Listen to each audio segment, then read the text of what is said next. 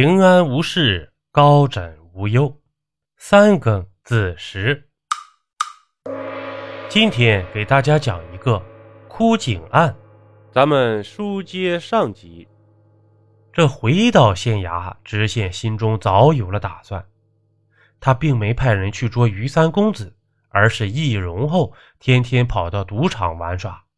知县赌技高超，日日招财进宝，一高兴。就带着衙役们到万花楼喝酒，这酒醉饭饱后，他又把自己弄成一脸大胡子，让大伙换上便装，跟他一起再去赌一把。当官的财运旺啊，这没几下就把那伙赌徒掏空了。一个黑汉裤子都输给知县了，羞得抬不起头。知县见他要退场，便激他说：“你若是条汉子，就再弄点财物来。”也给你大战三百回合，若是缩头乌龟，你就夹着裤裆滚蛋。这黑汉哪里经得起这一击，冲着知县吼道：“大胡子，你别得意，自古风水轮流转，今儿个老子身上输空了，明儿个拿钱来找你赶本儿，你等着。”这知县轻蔑地说：“就凭你输的精光精，还有银子赶本儿？”这黑大汉气得发抖，说：“你莫门缝里看人，明儿个中午，老子准时拿银子来赌，咱俩不见不散。”这知县说：“呢，本大爷一定奉陪到底。”这黑大汉呐，气羞羞的离去了。知县悄悄地安排几个穿便衣的衙役跟踪他离去。这第二天一大早呢，黑大汉拿了几件金银首饰到城东当铺典当银子。被候在里面的衙役逮个正着，推推搡搡，把黑大汉押到了衙门，关进了大牢里。这知县呀，把黑大汉的首饰拿在手里把玩了一会儿，就传胡大富来认首饰。胡大富一看，正是女儿的首饰，顿时放声大哭。知县让人押上黑大汉，也是枯井案的证人四黑谷。知县告诉胡大富。此人就是杀害你女儿的真正凶手。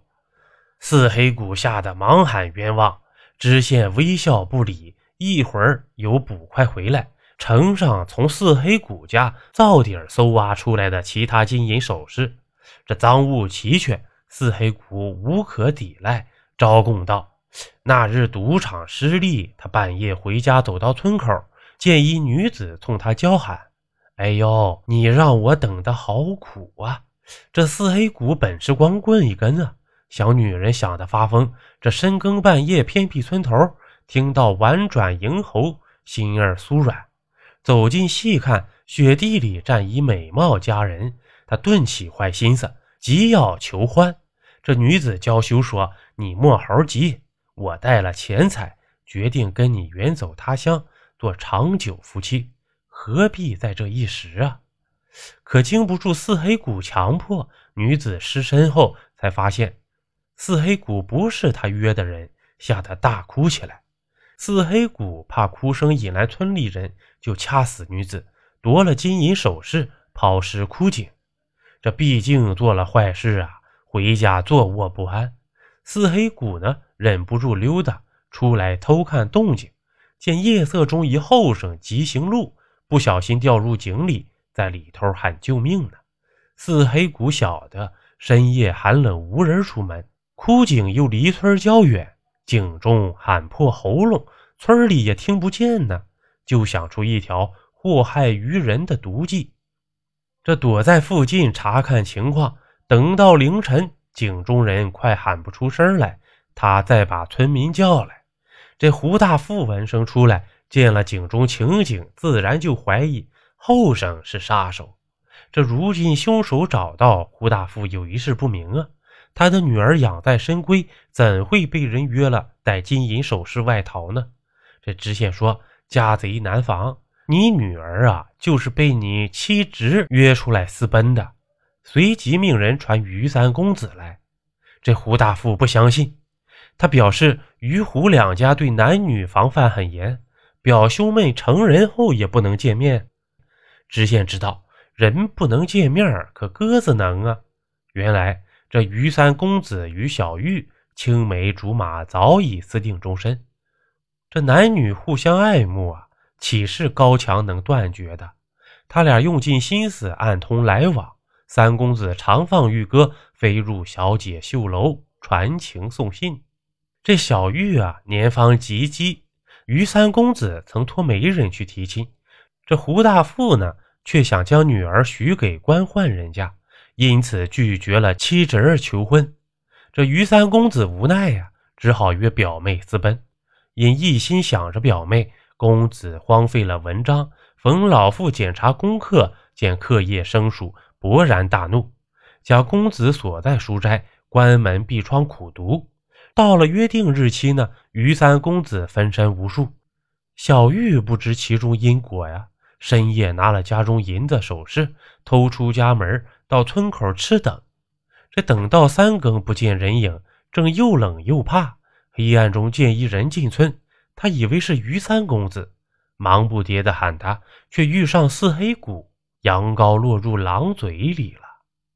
这案发后啊，知县到小玉绣楼勘察，见这房中物件整齐，便判断他是自愿出门。这一个少女戴金银首饰，偷出家门，十有八九是私奔呢。这井中后生跟小玉从未见面。不可能是小玉的意中人呢，二人也不会相约私奔。虽然在后生身上搜出的银两与小玉偷拿家中的银两数量相符，但小玉还有首饰。这搜遍后生全身，不见半点金货。这凭借知县多年的办案经验，他知道此案中后生的嫌疑其实很小了。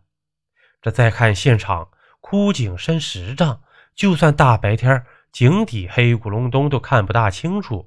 冬季凌晨还是一片漆黑，这四黑谷应看不清井里情形啊！可他开口喊杀人了，难道未卜先知？知县心下已是对此人怀疑了起来。他最初想的是四黑谷跟小玉同村，怕有纠葛。可看到死者花容月貌，四黑谷丑陋不堪，又觉得不大对劲儿。这绣楼上见于哥，知县开始未在意。这听胡大富说有妻侄于三公子，知县才暗暗留心。传于三公子上堂，见他英俊风流，倒像是能把小玉约出来的人。可如胡大富所说，胡家门禁森严，这两人之间也很少有往来啊。按理说不会有私情。而于三公子也一口咬定和小玉没有私情。知县的目光搜寻于四黑谷和于三公子之间，这无奈他并没有更多的证据，只好暂且给后生定了个罪。其实也是希望借此能让真凶宽心露面。直到那日，知县去于三公子书斋，又看到玉哥，他马上想到飞鸽传情，在故意用话试探。这于三公子的表情说明了一切，知县这才肯定是于三公子约小玉私奔的。而那天他被锁书斋，无法分身，那么凶手就只能是四黑谷了。投月票新活动，亲爱的粉丝们，喜马拉雅又出新活动，耽误您各位一两分钟，在主播专辑页面右上角有投月票字样。还麻烦您各位帮主播点点月票，感谢您的喜爱和支持。